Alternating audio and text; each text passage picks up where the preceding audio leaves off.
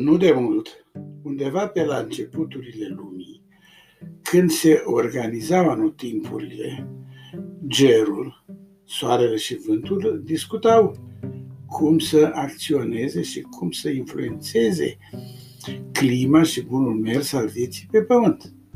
Au stabilit ei cum să acționeze fiecare pe rând și cum să acționeze împreună au stabilit și perioadele din an în care să facă ce știe mai bine fiecare.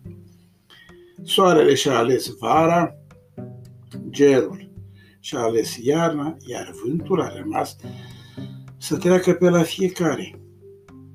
Tot atunci au stabilit că între vară și iarnă să fie o primăvară și o toamnă.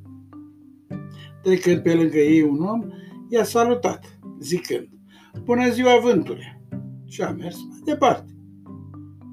Cei trei au rămas nedumeriți. De ce omul a salutat doar vântul și nu a spus nimic despre soare și ger?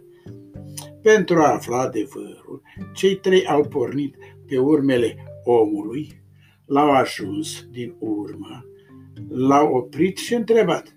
Bine, omule, dar când ai salutat vântul, eram și noi acolo. Pe noi de ce nu ne-ai salutat? Să știi, omule, că și noi suntem foarte puternici. Și gerul spuse, dacă eu într-o iarnă voi da un ger puternic de să crape pietrele, ce faci? Omul a răspuns, e, mă descurc eu numai vântul să nu bată. La care soarele a intervenit și a spus, și dacă eu dau la vară o căldură mare, ce ai să faci? Omul a răspuns din nou, e, mă descurc eu dacă bate vântul.